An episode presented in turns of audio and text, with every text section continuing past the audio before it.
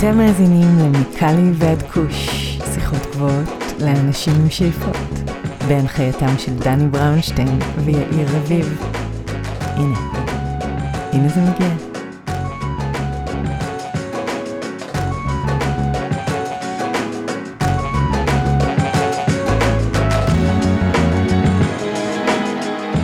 אהלן אהלן, מה קורה יאיר? הכל בסדר גמור דני, שלומך? סביר, סביר פלוס, חג פסח שמח, בואכה 4 ו-20. אני מקווה שיש תוכניות אה, טובות, אנחנו נדבר עליהן אחרי, ה... אחרי הפרק, מה התוכניות.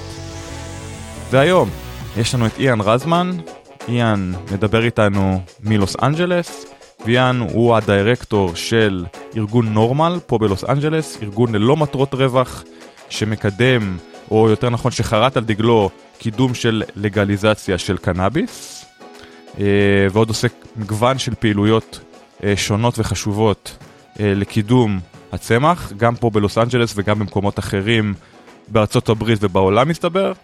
אז אני מציע שנקפוץ לפרק, נאזין לאיאן ונדבר קצת אחרי. מה אתה אומר? יאללה, בשמחה. אז זהו איאן רזמן. Ian Rasman, good morning. How are you doing? Hey, I'm fantastic, Dan. How are you doing? I'm pretty good. Give us a sense of geography. Where are you in the world right now? I'm in Los Angeles. So I'm also based in LA, California, and my co-host Yair is based in Tel Aviv, Israel. How are you, Yair? Hello, Dan. Hello, Ian. So let's start with an easy one, if you don't mind. Sure. Tell us about your background and what led you to enter the cannabis space. I grew up in Hawaii um, in the 70s and 80s. And, uh, well, I'll be honest, cannabis was just everywhere in Hawaii back then. Uh, it, it grows pretty well in Hawaii, and it's sort of very cultural there.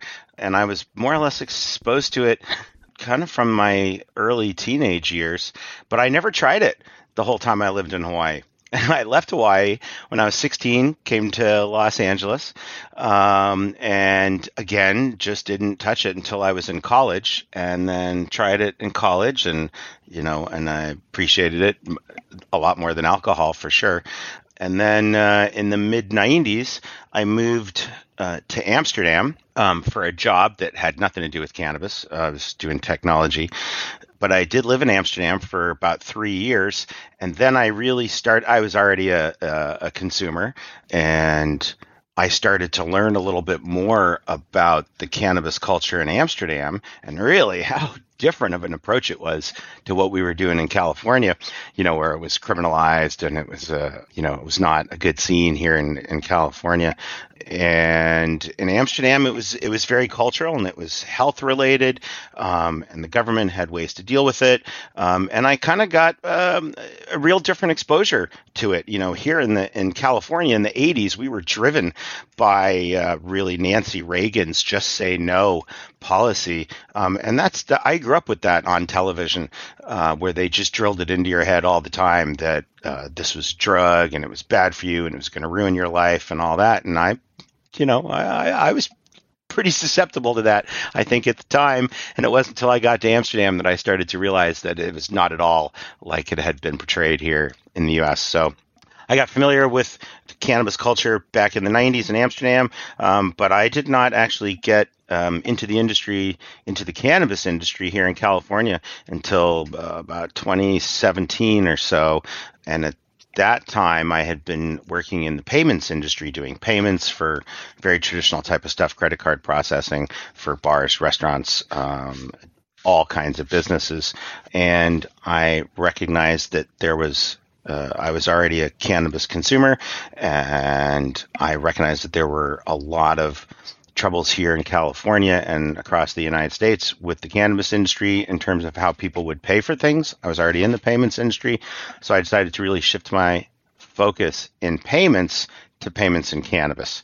Uh, and so I've been doing that since about 2017, um, focusing in on cannabis payments. So that's kind of how I got into the industry. I feel I've been in the industry, so I've been in, in officially in the industry for maybe about five years, but I've kind of been in cannabis for more than 30. And uh, so that's a little bit of a brief story there. speaking of banking and uh, and payment solution, what is the current status in California? I know that still most of the stores are cash only. Do you want to elaborate on this? Sure. Lots of stores for sure are cash only.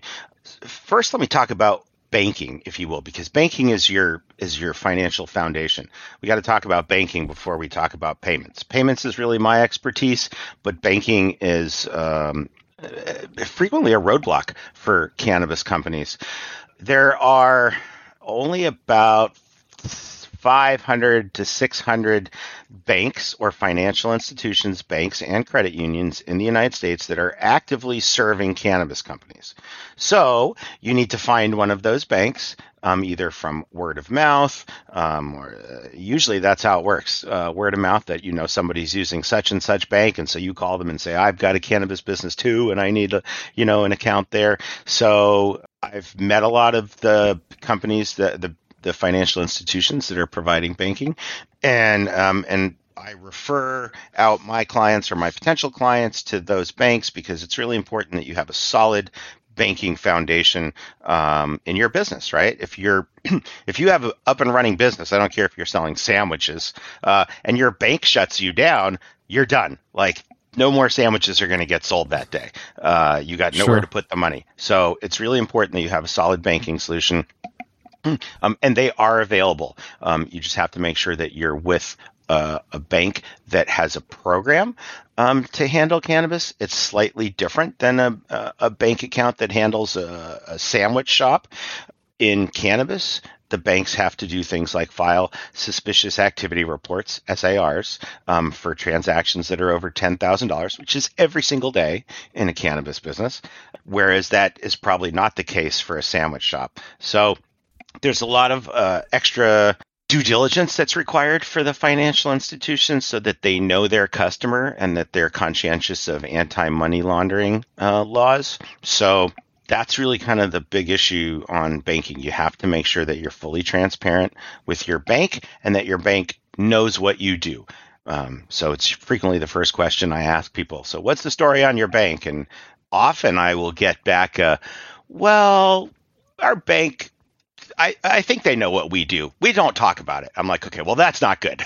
you know, you do need to talk about it, and you need to be very clear about what you do, uh, and you, everybody needs to be transparent. So that's kind of where it is on the banking right now. And I don't know that we're going to see a huge shift in that until we get to the passage of something like the SAFE Act or the MORE Act, or uh, these are two um, uh, bills that have been running through uh, the United States legislature. And for instance, the Safe Banking Act would actually provide very specific um, exclusions for financial financial institutions that are working with cannabis businesses. You know, they will be allowed to work with uh, state regulated cannabis businesses. So I think something like that, uh, the passage of something like that would be literally a watershed moment. You're going to see everything change fairly fast once uh, financial institutions don't have the fear that the U.S. government could come after them if they wanted to. So that's what's happening with a lot of the banking. Uh, that filters down to what I do in payments. Here in the U.S., you're not allowed uh, Visa and Mastercard. You're, you're, familiar with the card brands. Um, they've very specifically said that they don't want anything to do with cannabis. It's it's not their focus. Uh, they've got really the rest of the world. They they make trillions and trillions of dollars um, in other industries, and they're not. Frankly, I don't think that they're that worried about making millions um, in cannabis when they make trillions elsewhere. They're not going to put their companies at risk. They're not going to do things to run afoul of the U.S. government. So, really, paying for cannabis with Visa or Mastercard or American Express is really just not allowed. Will get you into trouble. Uh, so I steer clear of all that stuff, and it's a it's a you, you have to be pretty cautious with your finances when you're uh, a cannabis business. Make sure you do what's allowed. So, as you mentioned, most stores don't accept credit cards at all, right? When it comes to cannabis uh, purchasing, they're not supposed to, and I would say most don't. There are some that get caught up by some salesperson says, "Oh no, no, it's all good. We're gonna you're gonna take Visa here, but it really goes offshore, and then it's converted into crypto and some blockchain, and then it comes back, and then you get your credit. I mean, there's there's all kinds of schemes and methods that are out there for people to do it, but I really do not recommend trying to subvert the system. Visa and MasterCard said that they don't want it, just don't do it. I want to shift a little bit and talk about NORML. Uh, Yeah. Norm- NORML was founded almost 50 years ago. 52. non- 52, okay. I- 50 uh, 1970. oh, I was under the impression it was 1973 for some reason. I guess I'm wrong. Uh, but so 53 years ago, as a nonprofit organization with the mission to reform and change cannabis laws in the US, ending the cannabis prohibition that is here with us since 1937. Yeah. So tell us more about this organization and also about your position there. Sure. So, NORML, N O R M L, is the National Organization for the Reform of Marijuana Laws. It was founded in August of 1970 by a fellow named Keith Stroup, um, who I've had the pleasure to meet several times. Quite uh, some foresight from 53 years ago. He basically set out to change the cannabis laws. He was a, a fresh young attorney trying to figure out what he was going to do with his career, and he decided this is what he was going to do. So there, at the time in the, the late '60s uh, and 1970, there were several organizations that were out there that were um, basically fighting for consumer rights and trying to change the cannabis laws. NORML found its way to the top of the pack because Keith Stroup uh, went and met with Hugh Hefner. You know, the, the lifestyle over there at the Hefner mansion uh, definitely included cannabis. Sure. And, and so Hugh Hefner gave Keith Stroup a $5,000 cash uh, check to, uh, to start NORML or to build up NORML. Keith had already Oh, wow. NORML. I didn't know that. Yeah, isn't that crazy? So basically, the first grant was, was given by uh, by Playboy, essentially, right? I don't know if it was exactly the first grant, but but five thousand dollars in 1970, it was a substantial grant of money. I mean, it, Wow. they may have taken in hundreds here and there before that, but five thousand uh, dollars from Hugh Hefner really got the ball rolling for NORML. So NORML rose to the top of the pack of the nonprofit groups that were out there trying to change the cannabis laws. So that was in founded August 1970 which was just uh, two years, two months after I was born. So NORML and I are almost exactly the same age within two months. Um, So we were sort of destined to come together. Anyway, I am the executive director of Los Angeles NORML. The way that NORML is kind of broken up around the country is we have NORML, N O R M L, as the national organization. And then in uh, most states also have a chapter. So here in California, we also have California NORML. And then, well, you know, it's California, so we're a huge market. Uh, so there are several chapters in California. And of course, Los Angeles is uh, one of the largest chapters uh, in its representation.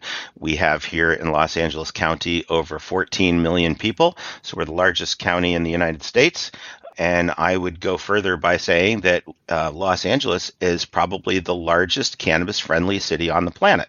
The cannabis laws are fairly good here for consumers in Los Angeles. You can basically be uh, outside consuming, and so long as you're not near a school or or restricted areas, for for the most part, if you can smoke cigarettes someplace, then you can also smoke uh, cannabis, and that's certainly true if you have your medical card here in California.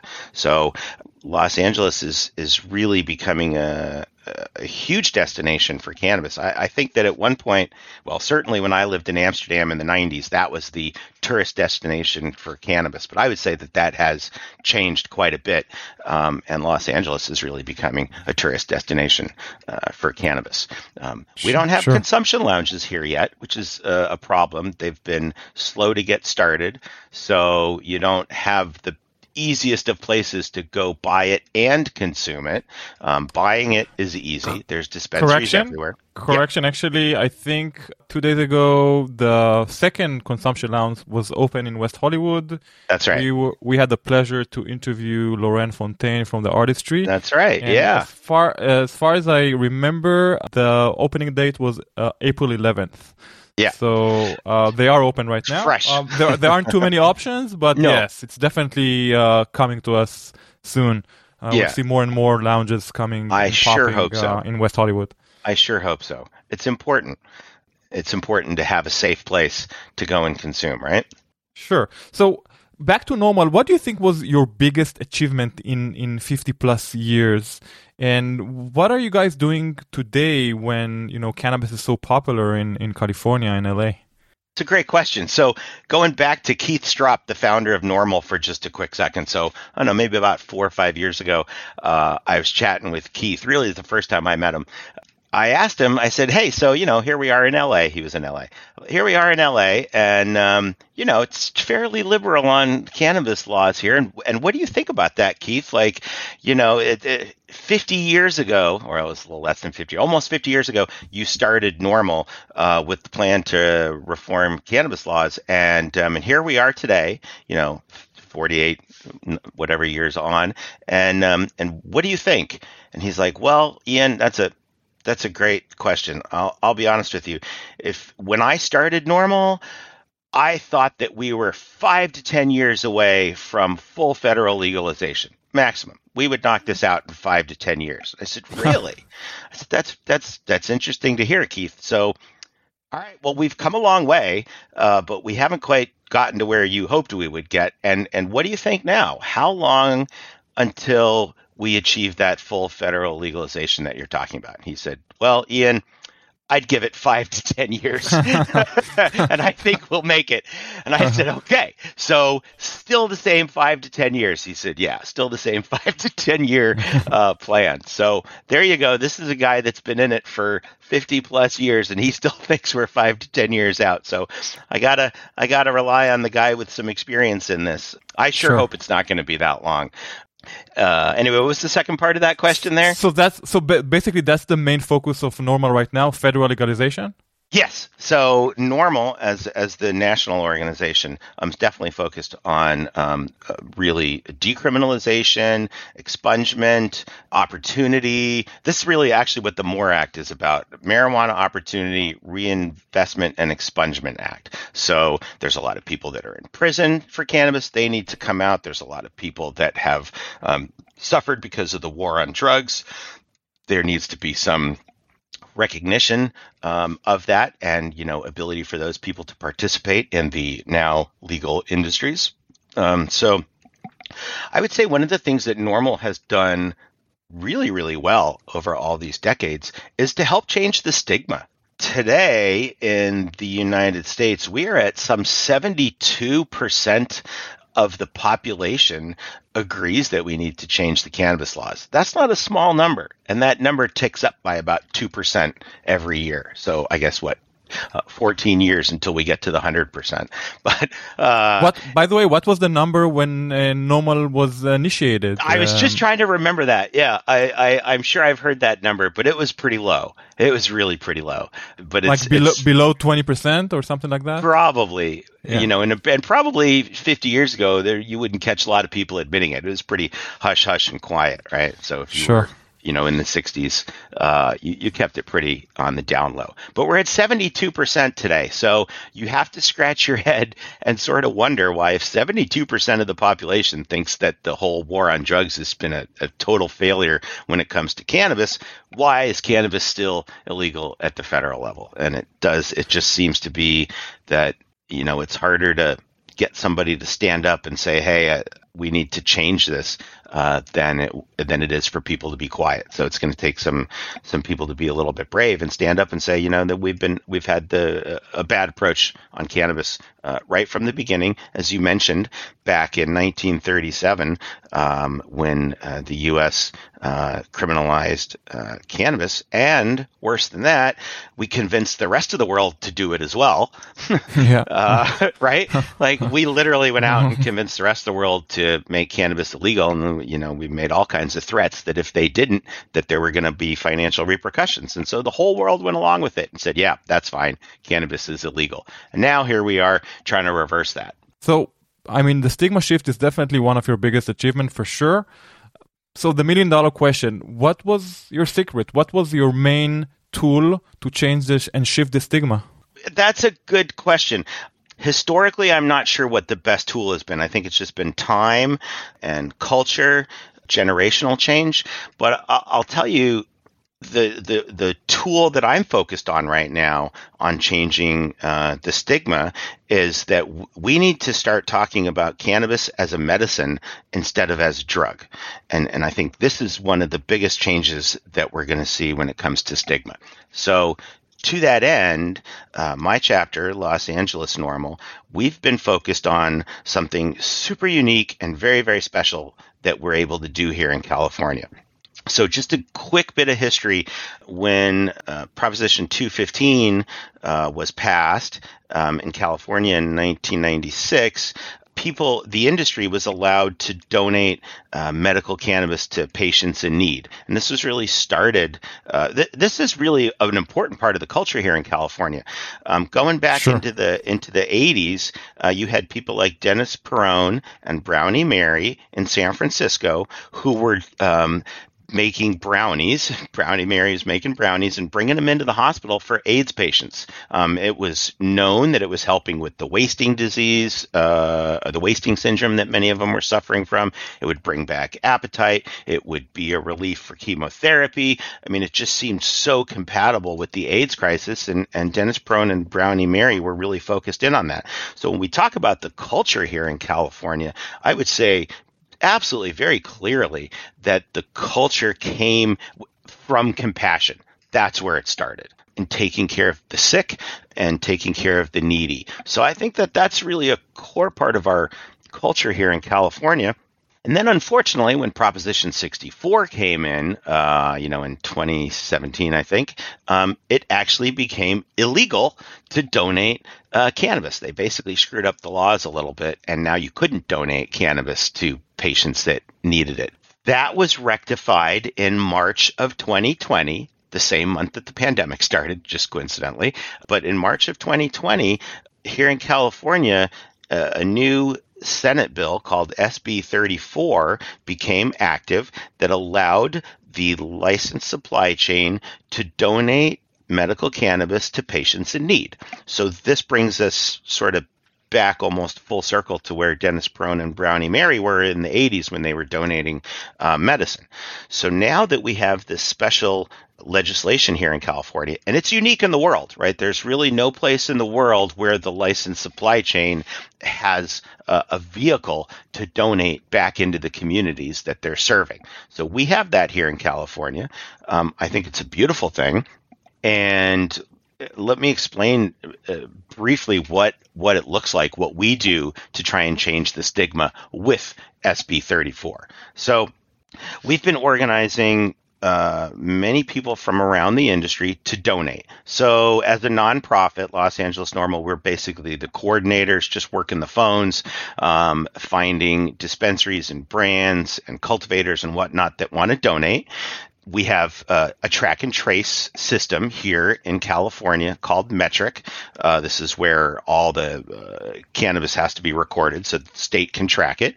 Um, Metrc now has a a tag called SB34. So this means that anyone that's in the licensed supply chain can go in and tag some product as SB34, and when they do that, they no longer have to pay the state tax on that prof on that product. Okay. So here in California, we have many different levels of tax. The cultivators pay a tax, the distributors pay a tax, the retailers pay a tax, the testers pay a tax. Every little part of the supply chain has their own tax that they pay. So if you properly coordinate, you know, a pound of flour by getting the cultivator to tag it, um, the distributors, uh, the testers, and everybody. You get everybody to tag that product, then each one of those uh, parts of the supply chain gets to deduct their tax. So now we have no tax on the product. So now you take, you know, what might have been a hundred dollars worth of flour, and now it's really only fifty dollars. So now when it's being donated, it's it's truly at its cost rather than the markup that the state would have on it, so that they can profit from it. So that's more or less how SB 34 works legislatively and financially. But then, from a practical standpoint, let me tell you how we do it here um, at Los Angeles NORML. So, as I mentioned, we may we've coordinated amongst many industry players. If you and and the end point is the retailer. We have to follow California law all the way, which means that the retailer is the only one that's licensed to actually hand over cannabis products to uh, a purchaser uh, here in California. So Sure. we have two different types of uh, retailers here. We have uh, traditional brick and mortar dispensaries where you walk in and and pick your product and you buy it, and then of course we have delivery um, here in California as well, where you can have cannabis delivered to your home or to any private location. So when we set up an event. Uh, for example, if we were setting one up at a dispensary, um, we would uh, work with that dispensary to say, listen, on one Saturday every month, maybe the first Saturday of the month, uh, we're going to do a donation program at your dispensary. In the parking lot, we're going to pop open our tent. The different brands that are donating, they're going to bring in their tent, and we're going to make a little festival out of this. And we're going to bring in maybe 50 veterans or 50 uh, patients that are suffering from Crohn's disease or lupus or cancer or any one of the number of ailments that cannabis has been known to um, provide some relief for. And the idea here is that the, that that retailer would sort of white label this program uh, to what's personal for them. Maybe they're a veteran and they want to serve veterans. That's great. Maybe they're a, a, a lupus sufferer or their mother died from cancer and that's what their focus is. So that's great. We help them build out what's personal to them and then we make this event and then we bring in those 50 patients. They come in um, and they pick up their bag, which is typically anywhere from four to five hundred dollars in retail value of medical cannabis. So it's not a small donation. It's it's a nice solid bag of product that hopefully will last them through the month until we get to the next month's donation. So that's what it sort of looks like at a at a traditional brick and mortar retailer. Then we have another fun thing that we do here because we have delivery. We've partnered with um, organizations like American Legion Posts. Now, these are very veteran friendly uh, organizations, and American Legion Posts actually provide lots of different services. They'll provide food services and uh, counseling services and all kinds of different services for veterans. So, one of the things that we've been working with, like uh, for example, here in um, Los Angeles, we have a smaller subsidy called Monterey Park. There's an American Legion Post 397 over there, um, and they do a monthly event where they bring in their 50 patients, um, and we have a delivery company that actually delivers those 50 bags to the American Legion Post, and they have, uh, uh, uh, they might spend the whole day. uh, These people that come into the American Legion Post or spend the afternoon. They have a outdoor table where they sit around and it's like a support group. So everybody's got their bag of medicine. They start pulling it out and, you know, looking at what they've got. They sit around, they share stories, um, they support each other. So that's what an event looks like when we may deliver cannabis into a private location like uh, an American Legion post. So those That's are sort of amazing. the- yeah, those are sort of the two different style events that we do here with our SB34 program. And it's always, always driving forward the message that cannabis is a medicine. So this is really one of the the, the, the things that I think is the biggest tool that we have in changing the stigma. We got to start thinking about this as medicine for those people that use it as such, and we have to stop thinking about it as a as a drug. Uh, drug being, you know, the the the bad word that that many people think it is. So I think this is an important part of changing the stigma. Sure. And how can one qualify to this compassionate care program that you're offering? Not so difficult, really. Um, you just need a doctor's recommendation, you know, from a, a doctor that says that he thinks you should be on cannabis for X, Y, or Z uh, symptoms that you may have. So uh, that's about the, the really the only threshold is that you have a a medical recommendation. It's not so difficult to get here in California, medical recommendation. So that's that's the threshold. Now, Los Angeles NORML, we don't have that direct relationship with those consumers. Again, because of California law, the one who has to have that relationship is the dispensary. Um, they're the Right. licensed one to have the relationship. So the dispensary would own that client. They have the relationship. They decide uh, who their patients are going to be, and they bring them in, and then we just, you know, either make the delivery or, you know, make the product available. But it's really a dispensary that owns the clients. So they they find them however they find them. But the program's getting known a bit, so people are kind of going into their local dispensaries and asking, "Hey, are you guys participating in SB34?" And then you know that sort of builds it up. Every once in a while, I get a call from somebody saying, "Hey, people are asking us about SB34, and we know about it, but we're not really doing it, and we understand you've got a program, and how can we be part of it?" And I'm curious, do you have enough products for everyone who's asking for, Yeah. for products, or Yeah, or I- lacking I'll- for No. specific categories or specific? I'll be honest with you. I, I would say that we have more product than patients. Yeah, That's good. Isn't that crazy? Well, it's a good problem. Yeah, Uh, for sure. I mean, it's it's it's it's good for the patients. It's not as good for the cultivators or some of the uh, legacy cultivators that uh, were hurt in the past few years Yeah. uh, from from the regulation. But you know, overall, if you have enough products for all the people in need, I think it's a good thing. Yeah. So I think that there's definitely product uh, that's available. It's a matter of really coordinating it to get from wherever it might be grown to where it's going to be distributed uh, to the patients. So So, what are the main challenges in running a cannabis nonprofit in in 2022? It's a good question. I'll tell you, one of the first troubles that I had uh, when I sort of took over Los Angeles NORML, which just a quick shout out for Los Angeles NORML. Los Angeles NORML was actually founded 50 years ago, slightly younger than the uh, National NORML. Uh, but 50 years ago, Bruce Margolin founded Los Angeles NORML, and he'd been was running it for you know 45 plus years uh, until I came along and started learning from him and and um, sort of took took the reins, the leadership reins of the organization there. And and one of the first things that I was trying to do with the organization was to um, to really create our nonprofit status uh, with the government, and you know get all of our paperwork appropriate. And the, about one of the first things I had trouble with was getting a bank account. we talked about this a little bit earlier. So, and, and, and let me be super, super clear about one Al- thing. Although, by the way, although you're not uh, flower touching and you're Just not uh, exactly, exactly what I was just about to say. Let me make it very, very clear. We don't have anything to do with touching cannabis. Like even our Yeah. donation program, we don't touch it. We're just on the phone telling other people how to do it. So we really, really don't touch cannabis in any way. Uh, we don't sell anything at best we sell t-shirts for some small fundraising activities to pay for the website. You know what i mean? Like and still when i went to the several banks they were like uh no you're cannabis company. And i'm like oh come on. I sell t-shirts. What are you talking about? Uh, but i i struggled to get um, banking access. So that that was really one of my struggles until i um, you know, as I mentioned, I had a lot of banking connections, so finally leaned on one of them and say, "Hey, what about a bank account for Los Angeles NORML?" And then I finally got that to happen. But it it was not especially easy. how are you getting your funds uh, today? Do you have like major donors? How is it going we, exactly? We do not have major donors.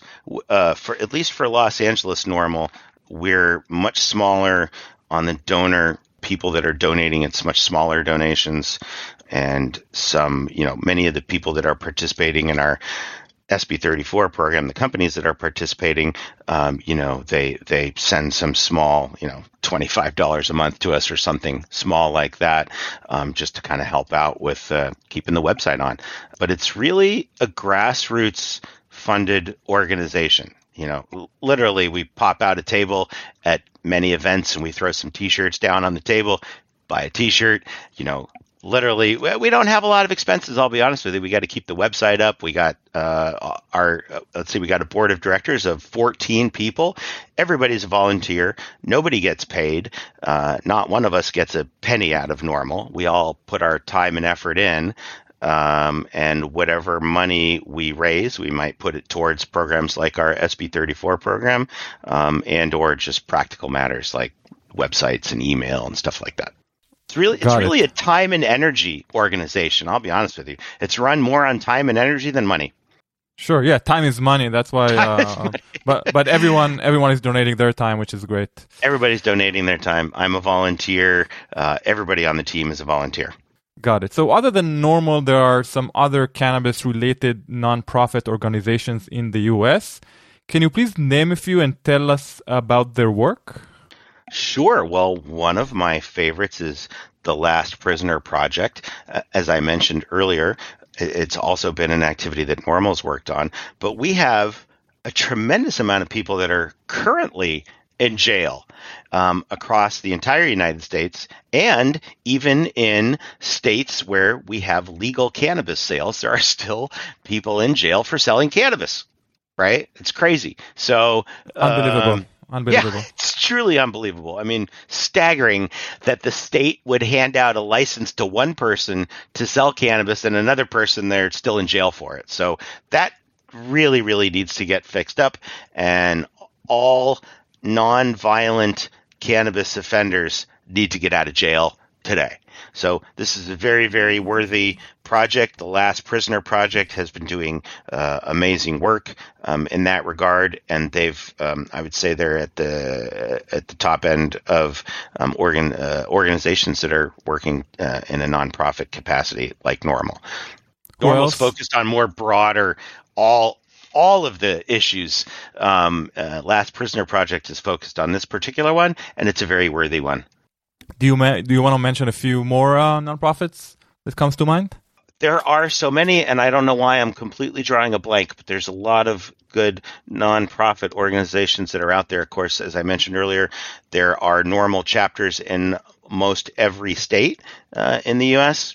How many total do you have in the states? I don't know that actually. Uh, that's a that's a really good question. There's about six, five or six NORML chapters here in California, and uh, I think most states have an active NORML chapter. Not all. Uh, there are some states where we really need an active presence. Um, because the cannabis laws are truly bad, and I'm thinking about the southeast here in the United States, places like Louisiana and Alabama and Georgia, and uh, that they're they're so backwards in their cannabis thinking. But what it really takes is it takes one person to stand up and say, "Hey, I I I want to make a change here. I'm going to start a NORML chapter here in my local city or my state, um, and I'm going to recruit other people to come help me, and we're going to see what we can do to go in and tell our politicians that this is not okay with us." So it really just takes some time and energy from some locals to start up uh, a NORML chapter. And funny enough, NORML, being national organization for the reform marijuana laws, over the decades has expanded outside of the United States. There's a Canada NORML. Oh, wow. I- yeah, I know, huh? There's a Canada NORML. Uh, I'm from Ireland, so I connected up with an Irish NORML. Um, but there are several countries around the world where you will find a NORML organization. I think mostly because it was sort of a it was a known entity, right? And you could sort of copy it. And NORML encouraged this, like you know, take our our playbook and do this in your state or your city or your country, um, and get out there and start making a difference. So yeah, funny enough, there's NORML chapters uh, in several countries around the world. Maybe, you guys Maybe- can get one started there. Israel. yeah. Yeah, that's right? what I was thinking. Come on Maybe now. Israel could be the, the next destination, although I know that there are a few nonprofit organizations with a similar goal. Yeah, you're right, if I'm not mistaken, but nothing uh, like NORML uh, with the, your compassionate program, etc. So, Well, that compassion program. So I just finished up a three week tour to Barcelona for Spannabis, and then I, I was in Israel uh, and Jordan. And um, as I was moving about, I was talking about our SB 34 program, and I've been on uh, a mission to go outside of California and to tell people uh, about this SB 34 program, this Dennis Peron and Brownie Mary Act that we have here, um, and encourage others to either start something similar if you have um, an advanced market like you do in Israel, and we do here in California, you need sort of that infrastructure to even begin thinking about um, donating cannabis. I mean, if you go to to to some place like Spain, for example, where I just was, um, cannabis is not legal in Spain, so you're not going to have, uh, you're not going to be able to build a program like our SB 34 program where you're donating cannabis to medical patients. But you can get out there and talk about doing that. Um, and this is important because sort of uh, what we talked about earlier, as I said here in the U.S., we're at to 72% of our population thinks that the laws need to be changed. We need to do that in all these other countries as well. And the way that you sort of get to the population and change their minds is that you need to start talking about cannabis as a medicine right? And that's what this SB 34 program, I think, that's one of the big values that it has outside of California is that it's something to aspire to and to start changing the stigma and letting people know hey we need a cannabis program here in spain because we have patients that need it um, and we can't withhold it from them. So that's what i've been doing lately is going out internationally and talking about this. Not that i expect other countries or even other states to be able to duplicate it immediately. I think that's it takes a lot of effort, but you can talk about it and you can change the narrative that hey, this is what they're doing in California. They're focused on cannabis as a medicine and look what it's doing for the community. And and it's a in a in a well-established market like California, it becomes a great corporate social responsibility tool right? So that a dispensary who wants to open up, you know, maybe in one particular neighborhood, and like let's just take Hollywood for example, the city of Hollywood should be asking, okay, great. So if we're going to give you a license to sell cannabis to our citizens, what are you going to do for the city of Hollywood, right? Sure. And the and the easy answer is, well, we're going to take care of the sick in Hollywood and the needy and the people that can't afford this medicine. We're going to make an effort to take care of those people. So I think that's really the narrative that should be taken out, taken around the world, is that cannabis is a medicine, and look what it does uh, for the people that need it. And, and that's that's part of that's a big part of changing the stigma, which is a big part of changing the laws. I love it, and uh, for sure, I think it's important to have in Israel a similar initiative. Hopefully Yeah. soon. I think it should be required here in, in the in the states. Um, I think that these people that are giving out licenses should be required to have some sort of community give back. What are you going to do for our community? Sure, I know in Israel that some of the companies are giving back to the community, Mhm. to those people in need. So it is being done by the companies directly somehow. Beautiful. But I don't think it's enough, and I don't think it it covers you know the entire patients in need, and there are many in need that cannot afford high quality products or otherwise don't have uh, accessibility to uh, to cannabis products. So yeah, yeah. And if you don't mind, I want to move to some personal questions. So, how do you consume your weed, and what are your favorite products or strains for that matter? Uh, well, I'm a home cultivator here in California. We are allowed to grow six plants. Everybody over the age of 21 can grow six plants at home. I have small children, so I don't grow it at home, but I grow it at my friend's house. And um, he's not into growing, but he's into consuming. So I do all the growing and I keep him supplied um, throughout the year.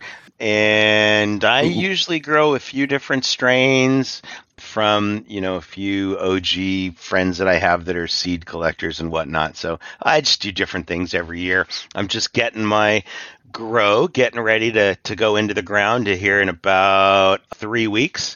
Um, so I've got some small little ones that are um, sitting in my friend's tent right now, vegging out a little bit, and I'll be putting them in the ground in a few weeks. So nice. Let me tell you, do you know, you know, you can grow uh, a fairly decent amount of cannabis from six plants. Uh, um, Sure. it's it's quite a lot of weed. I think that the allowance from the state's pretty generous on six plants. Uh, I end up with more than I know what to do with, so I give it away. Just like sort of like our SB thirty four program, I just give it away. You know, when I go to various events, I've always got some, and I hand it out like crazy to anybody that wants it, because it's more than I know what to do with.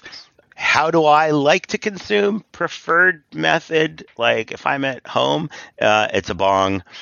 If I'm on the go, uh, you know, joints are easy, and I, I say that's sort of my preferred method. Nice. OGs, so you like uh, gassy Oh, yeah. profiles? Yes. Uh, I mean, by the way, I think it's the number one profile, or either number one or number two profiles in terms of popularity here in California.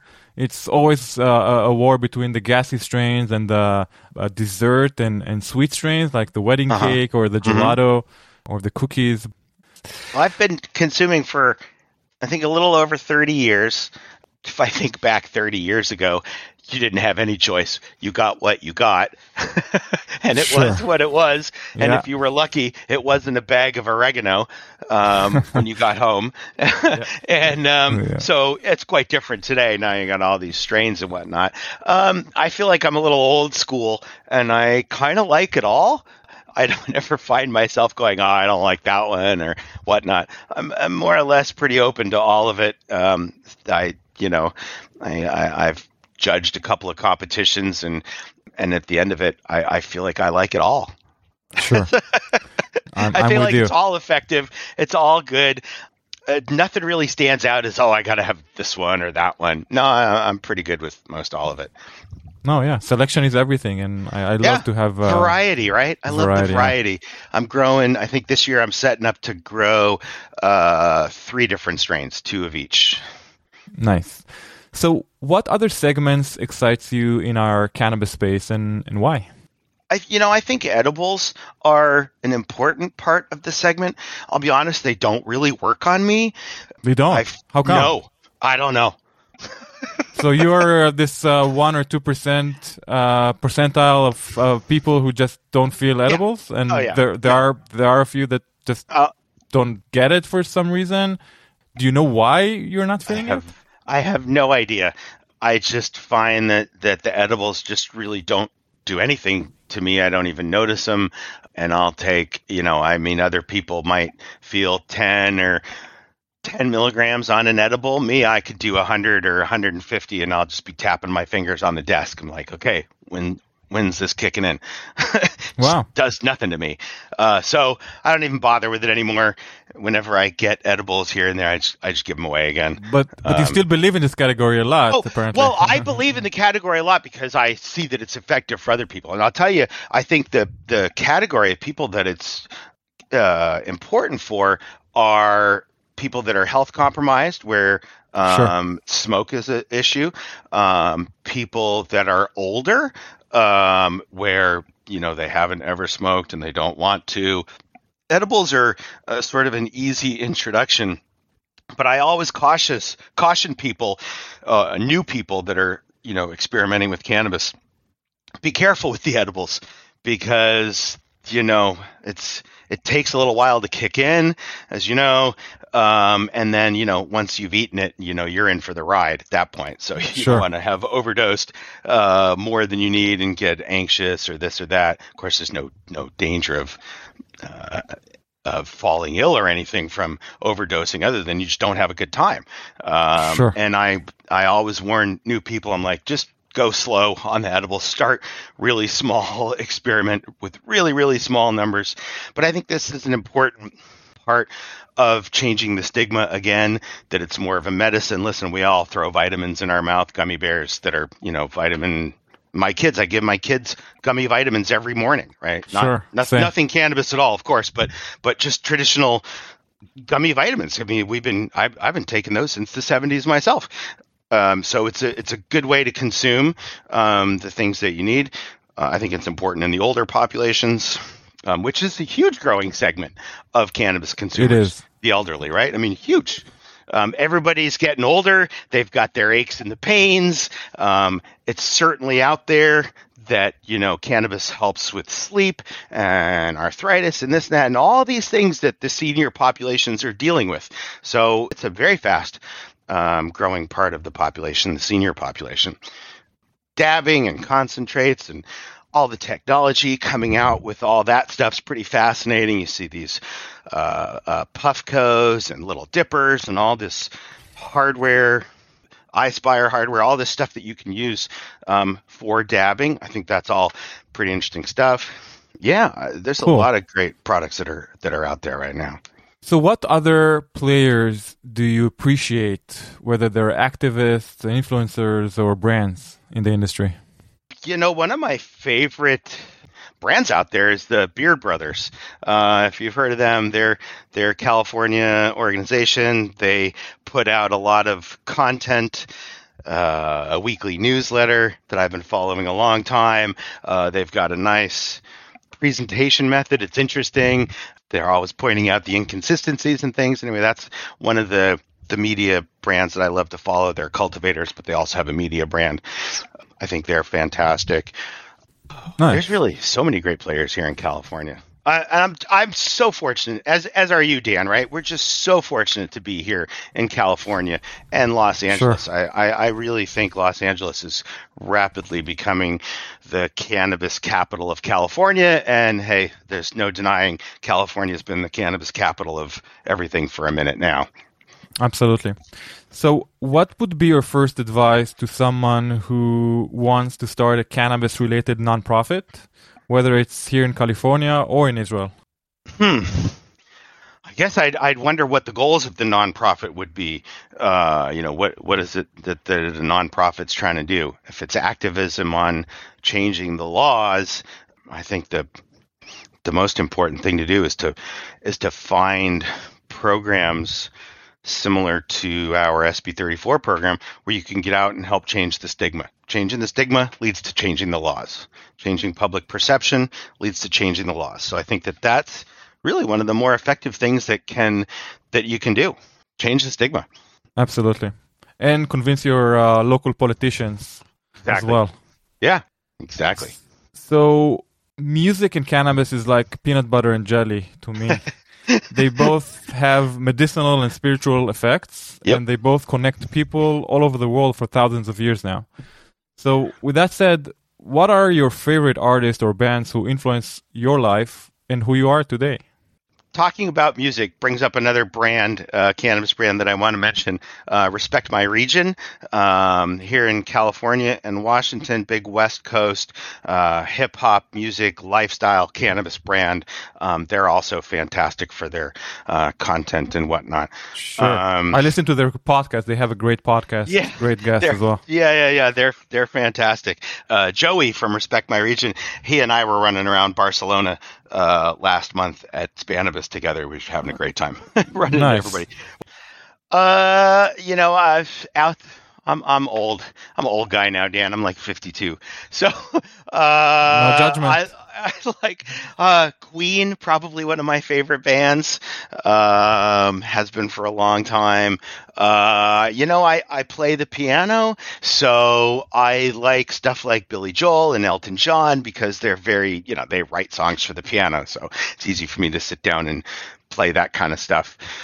Nice. Yeah, I, I'm I'm getting old and falling out of the current fashions, though. That's for sure, Dan.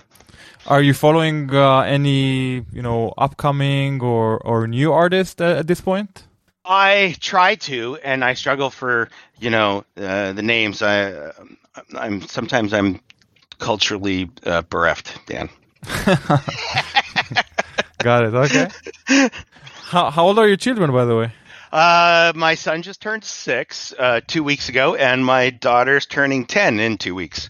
So they're fairly young and small, and I'm a I'm um, a divorced uh, dad, so I'm I have my kids 50% of the time, but you know when when you have kids that age, you're 100% on. So 50% of Sure. the time, I'm 100% on, and uh, and I'm fortunate that that my job allows me to you know move around and be where I need to be and spend time with my kids. And I try I do try to spend a lot of time with them on the days that uh, that I have my kids. I pick them up from school at 2:30 sharp, and I'm done working for the day.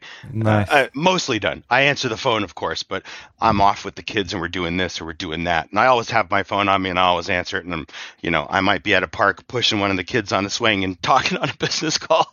Yeah, So I'm lucky. That's that's very. I count myself lucky that I can do that. For sure. So please bring your crystal ball. Where do you think our industry will be in five years from today?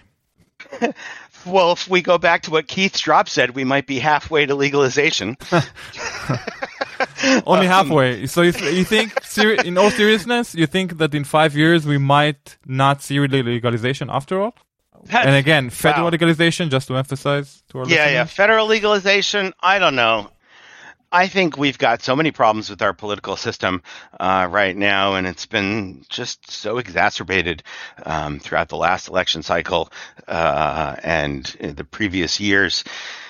I, I think that uh, the, the our government is a bit frozen on really accomplishing uh, some of these things. Um, Sure. I don't think that there's the energy from enough people within the government to to make these changes. So I think that it's happening more on the state level. I mean, I, I won't be surprised. I would not be incredibly surprised to get to the point where we have 48, 49 states with some kind of cannabis program and still the federal Really? government with 50 states not quite pushing it over the edge. So, yeah, it's going to take some preponderance of states. Uh, I personally think it's going to take a preponderance of states to have some sort of program um, in place where you can, you know, where we'll be able to come out and say ridiculous things like that. Look, 49 of the 50 states have a legal cannabis program. How can it be federally Yeah. illegal? How can that be? I mean, we're at 37 now. I mean, we're at what? So 37 out of 50. It's significantly more than half of the states have a program. And again, as you mentioned, 72% of the American population who is in favor of legalization. So Yeah. Listen to the people. Yeah. I don't know. I'm I I'm not sure. I I thought that you know when California went recreational being that we're the fifth largest economy on the planet, I'm like, okay, this is going to be it. You know, Yeah. it's going to be big business in California it is. And other states are going to see that and they're going to get into it and you know, it's all the the wall's going to come crashing down. But it hasn't happened that fast yet. Yeah. So we have a lot of work to do uh, with NORML until it happens. Yeah, it's a Um, lot of work, and we we and we need more. You know, NORML is built from volunteers, so we do need people that have energy and that want to put their energy into you know into this passion and changing the laws. So speaking of which, how can people, how can our listeners find NORML online, follow your work, and maybe contact you if they, they want to volunteer? So, uh, from the national level, uh, you know, if you're not in California, you should go take a look at norml.org, N O R M L.org. Uh, and if you're uh, in Los Angeles or you want to follow along with what we're doing here in LA, you can come to LA, NORML, N O R M L.org. Um, find out uh, everything about what we've going on, got going on here in LA. Um, and as well, if you go to that national page, norml.org, uh, there is a chapter list, and you will get the answer to your question on how many chapters are out there. It lists them by state, uh, lists a few other countries as well. So if you're in another state or in another country, go to norml.org, look up your local chapter, reach out to the person that's there, and say, What can I do? Awesome.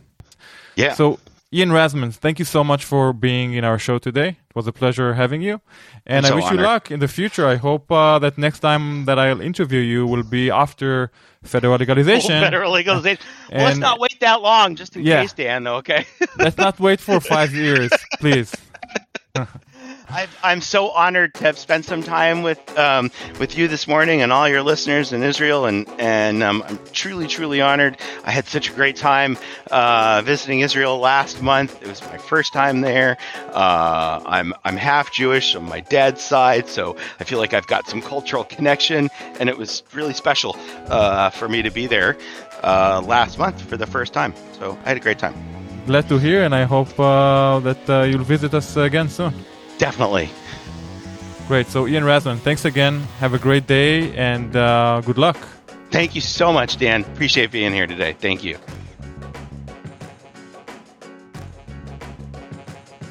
אוקיי, אז זה היה איאן רזמן על נורמל ועל ארגונים ללא מטרות רווח בהקשר של קנאביס. מה אתה אומר, יאיר? ראשון, אה, נורמל זה היה אחד ממקורות ההשראה שלי כשבבואי להקים את אה, קאנה, העמותה הישראלית לקנאביס אחראי. אה, וגם תרגמתי כמה וכמה מאמרים שלהם וסרטונים שלהם, כי אה, באמת היה להם חומר טוב. ו- לעבוד איתו, אה, לנסות אה, שינוי מדיניות. אבל אה, משהו בסדר גודל שלהם מעולם לא התפתח בארץ, לצערי הרב. וואלה, ובכל זאת יש תחליפים אחרים? יש אלטרנטיבות בישראל בכל מה שקשור בארגונים שמקדמים אה, לגליזציה וכולי? תראה, אני לא, אני לא יודע מבחינת, אה, כאילו אם עכשיו הייתי יושב בארצות הברית והייתי יכול להעריך באמת כמה נורמל זה ארגון משפיע, כי אני לא יודע ממקומי בישראל כמה נורמל זה ארגון משפיע. אבל uh, אני מניח שהוא יותר משפיע מהארגון הכי חזק שיש בארץ. כאילו, נניח, עלי ירוק זה הארגון הכי חזק שאפשר לדבר עליו בישראל? עדיין קיים אגב? כן, אני, נראה שיש שם איזו התארגנות ותזוזה מחדש, הם עכשיו מרימים את uh, יום הקנאביס. ראיתי שעכשיו uh, דקל uh, דוד עוזרי לקח את זה על עצמו, ו... ושיהיה לו בהצלחה. יפה. זה גוף ש... ש... שהוא ב... אין, אין לך סיבה להחזיק את עלי ירוק כל השנה, אין מספיק פעילות בשביל זה, בשביל מטרות בחירות זה, זה השטיק. Yeah, אז כמו שהוא אמר, גם נורמל רצים על יחסית מעט דלק בשנה, אה, העלויות החזקה שלהם יחסית נמוכות, אה, הם מארגנים אירועים יחסית בכמות גדולה, הוא דיבר על SB34, על אותם האירועים שתורמים מוצרי קנאביס לאנשים במצוקה, חולי סרטן, וטרנס וכולי. אני חושב שזה מודל שאני אשמח גם לראות בישראל. אה, ברגע, ש... ברגע שזה ישתחרר. השאלה היא, א', השוק שבארצות הברית מאפשר את זה, בארץ גם אם היית רוצה אתה לא היית יכול לעשות דבר כזה. נכון. גמח של קנאביס, למיטב ידיעתי. אה, אבל גם, אתה מבין שהפעילות, איך שהשיטת ממשל האמריקאית, עם כל הקטע של להעלות נושאים לסדר היום וכל זה, אז יש הרבה יותר היגיון בארגון כמו נורמל, כי פה אין לך את היכולת להשפיע ככה. לגמרי. מי עוד יש לך? בוא נמנה ארגונים ללא מטרות רווח שקשורים לקנאביס בישראל. יש למטופל... לכל הנושא של קנאביס רפואי יש כמה וכמה עמותות. אני לא חושב שהם מצליחים לגייס כסף אה, מי יודע כמה. זה הכל אד הוק, אתה יודע, מגייסים בשביל להגיש בג"ץ וכאלה. אבל אין באמת איזושהי פעילות אמיתית. מה עם לגליזית, שמנסים לקדם את הלגליזציה בישראל? אה, גם כן עובד מתוך אה, התנדבות מלאה של מספר מצומצם של אנשים. כאילו, המון הערכה והמון כבוד למה שהם עושים. אז בסופו של דבר זה עושה רושם, בהקשר למה שאיאן גם אמר ברעיון, שהגורם הכי גדול לשינוי דעת הקהל, זמן. אה, דורות אני הייתי אומר מתחלפים, זמן וחשיפה. דור בא ודור הולך. הדור הישן, אה, שמבחינה היסטורית היה נגד שימוש בקנאביס באופן כללי, הולך ונעלם. דור צעיר של אה, דור Z ומילניאלס מחליף את הדורות האלו, וזה לרוב דורות שהם כן תומכים בצמח הקנאביס בצורה כזו או אחרת, אז אני חושב שזמן זו התרופה הכי טובה, ואני חושב שבסופו של דבר אנחנו נראה לגליזציה, כי אתה יודע, כל העולם המערבי אה, עובר תהליך אה, דומה סך הכל. מסתכל על ארה"ב, אירופה, עכשיו ישראל, אה, זה מגמה שקורית לא, בכל איפה- העולם. באירופה זה לא ממש קורה, כאילו, אז יש לך את ספרד, ויש לך את פורטוגל, אבל מעבר לזה אין משהו באירופה שאתה אומר, אוקיי, יש פה איזה שינוי אה, תפיסה. תשמע, יש מלטה שעכשיו גם עשו לגליזציה. אני קורא על גרמניה ואנגליה, גרמניה אני מבין שזה כבר בתהליך, אנגליה זה גם סוג של, אה, נגיד הרכבת יצאה מהתחנה. זה כן עניין של תהליך בסופו של דבר, גם לא? עם זה שהרכבת יצאה מהתחנה זה ברמת סיסמאות, אה, אתה חייב להבין שמבחינת מדיניות סמים, ישראל הרבה, הרבה יותר מתקדמת מהמקומות האלה. לגמרי, ואירופה גם מהבחינה הזאת נחשבת שמרנית יותר. שוב, אה, למעט מקומות כמו ספרד, פורטוגל, אמסטרדם, שאנחנו מכירים את, ה, את כל הסיפור שם, שהוא לא בדיוק חוקי, אבל הוא מקובל. אני מסכים איתך, אירופה בהחלט אה, מיושנת יותר ושמרנית יותר בהקשר לקנאביס, אבל אה, אני מקווה שישראל אה, לא תחכה יותר מדי זמן. לא, לא רוצה לפתוח את זה מחדש, אבל אני חושב שלגליזציה צריכה, צריכה להגיע. כן, לגליזציה מלאה. אתה יודע, נראה לי שאולי באיזשהו מקום באירופה הם מבינים למה זה צריך להישאר לא חוקי, אז הם לא מזיזים את זה, כי הם ראו מה קרה במקומות אחרים שזה נהיה חוקי, והם אומרים לעצמם? אולי עדיף שזה לא יקרה. מה קרה? דבר ראשון, אה, כשה, כשהסיפור הזה לא חוקי, אז יש לך בעצם, אה, החלקים המודרים בחברה, אתה יוצר להם הזדמנות כלכלית, אוקיי?